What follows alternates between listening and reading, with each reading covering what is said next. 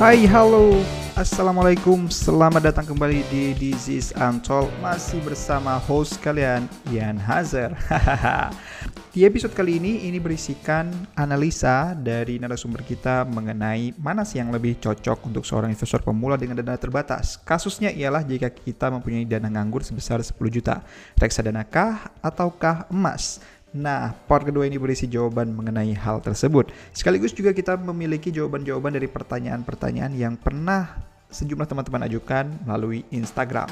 So, mari dengarkan sama-sama episode kali ini.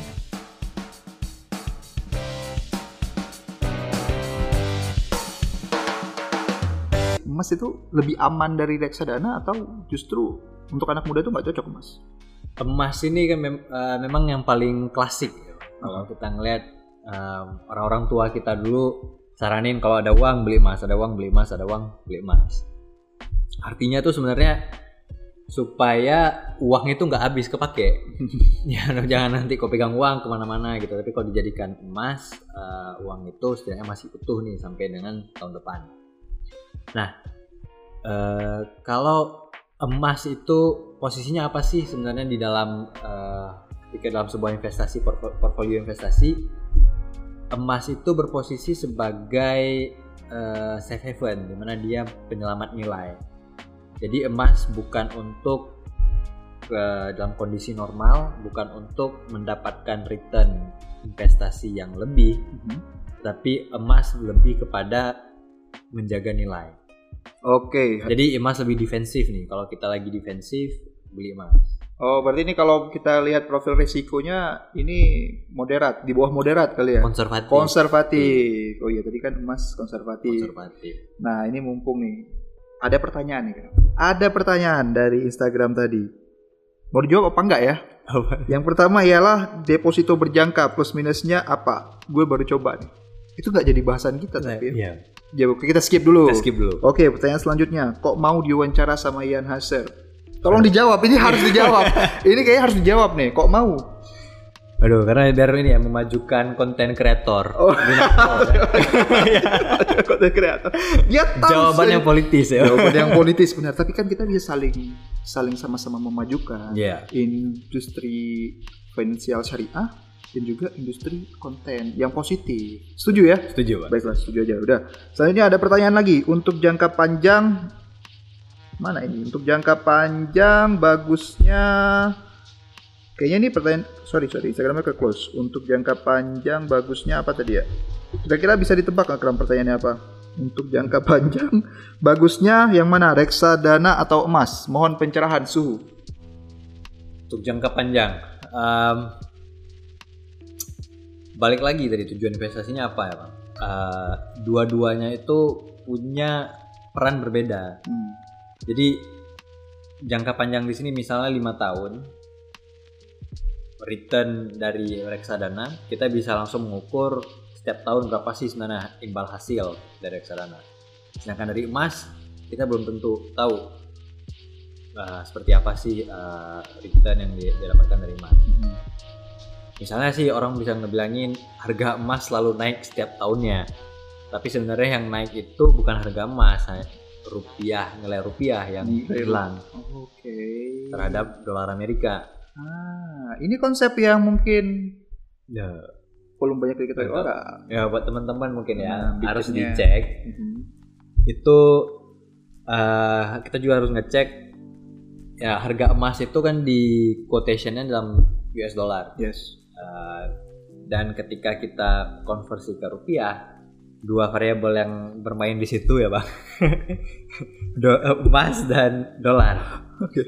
jadi kalau harga emasnya naik dolarnya juga naik ya udah deh jadi combo. Jadi rupiah juga naik. Jadi loyo dong bang. jadi loyo ya. Oh ya rupiah juga loyo. Ya, sudah harga emas jadi harga emas jadi naik. Jadi naik gitu dari rupiah kan. Oke. Okay. siapa yang buat konsep gini?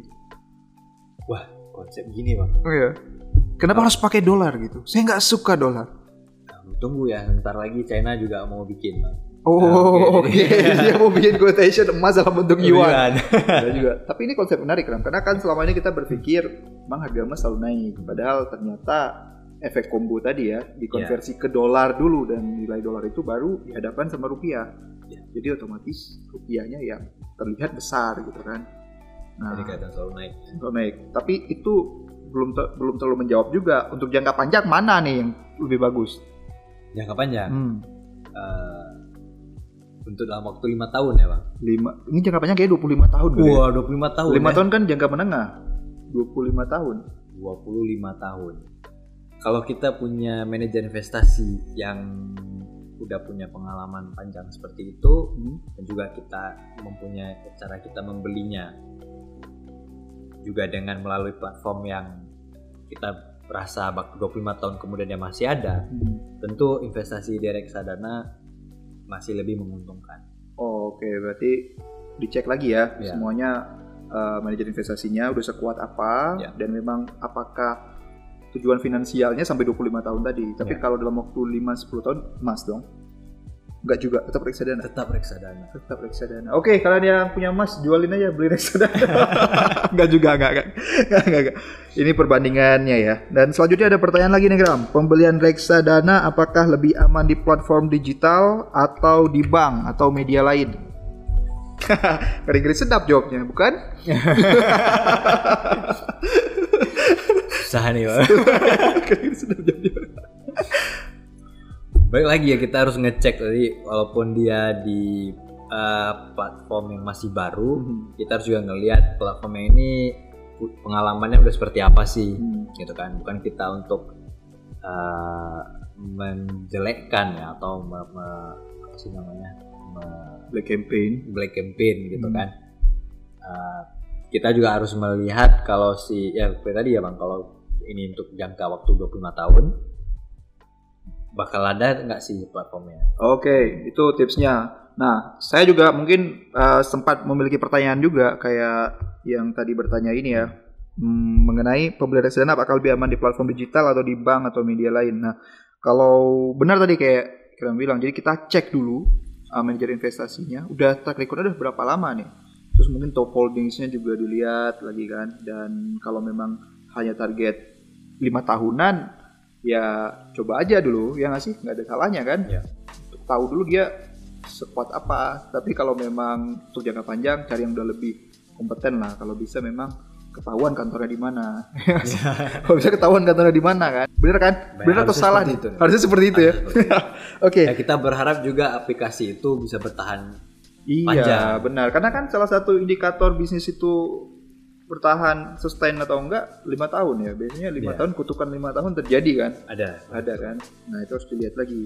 Oke, itu pertanyaan dari netizen tadi. Dan sekarang kita kembali lagi pertanyaan dari saya nih Kram.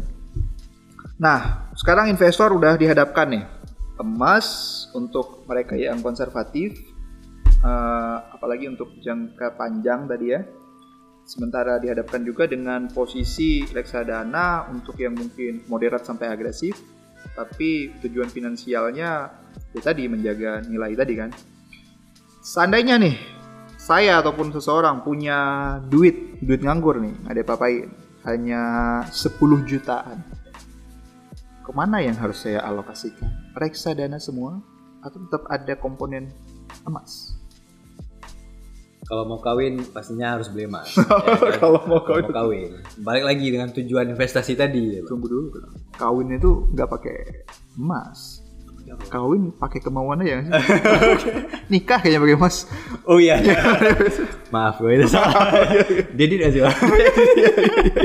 Oke, oke. Balik lagi tujuan investasi ya. Balik lagi tujuan investasi gitu. Misalnya kalau untuk tujuan ma- mahar ya harus ada emasnya dong. gitu Nggak kan. bisa mahar pakai pakai portofolio gitu. Pakai- Kayaknya belum ada deh ya. Belum ada ya? Kalau untuk saham melamar sih kita udah ngeliat. Tapi untuk sa- reksadana belum ada. belum ada ya. Ya, kalau tanya ke saya nih ada uang nganggur 10 juta dan ini benar-benar nganggur, nggak ada kita nggak eh, semua kebutuhan yang lain sudah terpenuhi dan saya akan melihat dulu profil resiko pribadi seperti apa.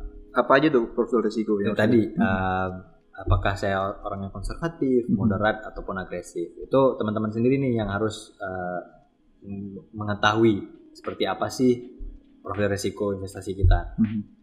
bisa cek juga sih di di anu media-media online juga ada uh, semacam tes Mhm. uh, untuk uh, mengetahui seperti apa profil risiko kamu. Nah, uang 10 juta tadi um, saya menganggap saya termasuk yang konservatif, um, konservatif ke arah moderat. Saya akan memilih reksadana syariah yang berinvestasi di pasar uang. Pasar uang. Ya, Pasar uang imbal hasilnya kecil loh, Bro. kecil. Kecil. Ya. Tapi tapi dia masih lebih baik daripada emas ataupun uh, deposito syariah. kenapa? Deposito syariah kan Oh, tadi ada kemungkinan defaultnya tadi, bukan? Enggak, kalau pasar uang syariah, eh pasar uang di reksadana Aha. biasanya memiliki return imbal hasil yang lebih tinggi daripada Oh, dibandingin pada de- deposito. deposito syariah biasa. Oke. Pasar uang. Bagaimana dengan reksadana obligasi? Reksadana obligasi punya eh, resiko yang lebih tinggi, eh, tapi mereka juga cenderung konservatif sebenarnya. Ya itu kembali kepada preferensi masing-masing ya. Yes. Kalau saya juga akan memilih antara obligasi dan pasar uang syariah tentunya. Syariah tentunya. Reksadana saham tidak ya? Terlalu berisiko. Reksadana saham terlalu cukup beresiko. Saya lebih suka beli saham langsung. Kita nggak bahas saham tapi. Iya. Oke, oke. Soalnya kalau saham mungkin lebih, lebih ketahuan, ya, Lebih bisa dikontrol sendiri.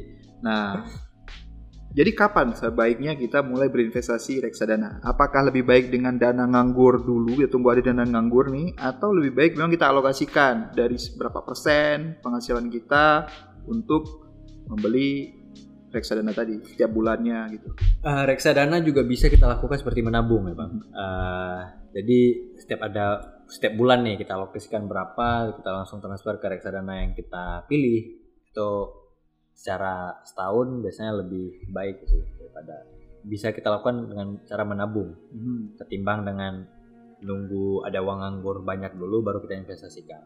Oke, berarti mulai sekarang kalau sudah mendengar interview ini ingin ke reksadana mulai menabung tuh pelan-pelan Ya. ya kan supaya nanti dananya juga lebih besar. Tapi pertimbangkan juga financial goals-nya ini apa? Kalau kawin jangan reksadana. Karena kawin tadi cuma kemauan. oh iya, kalau kawin tadi juga kemauan ya.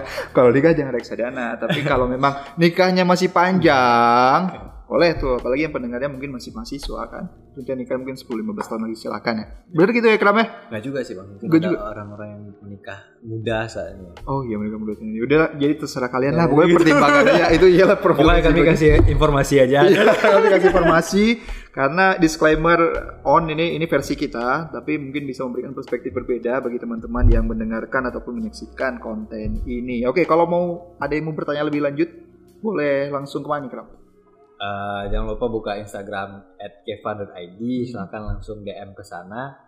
Kebetulan kita bukan financial planner yang memberikan eh, planning tentang keuangan, tetapi kita hanya mengedukasikan. Ketika ada yang menanyakan apa sih sebenarnya reksadana saham syariah atau reksadana syariah, saham syariah itu apa, kita bisa mengedukasi apa sih sebenarnya instrumen ini. Dan untuk keputusan ya kami kembalikan lagi kepada pengguna.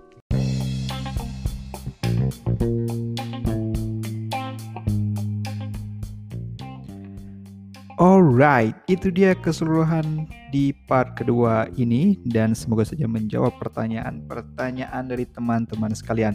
Jika masih ada pertanyaan lainnya, silakan saja untuk ajukan ke Instagram Ian Haser atau jika kalian menggunakan aplikasi Anchor, langsung saja hit that record button dan kirim pertanyaan kalian dalam bentuk voice note kepada tim Ian Haser dan nanti kami akan berusaha untuk menjawabnya.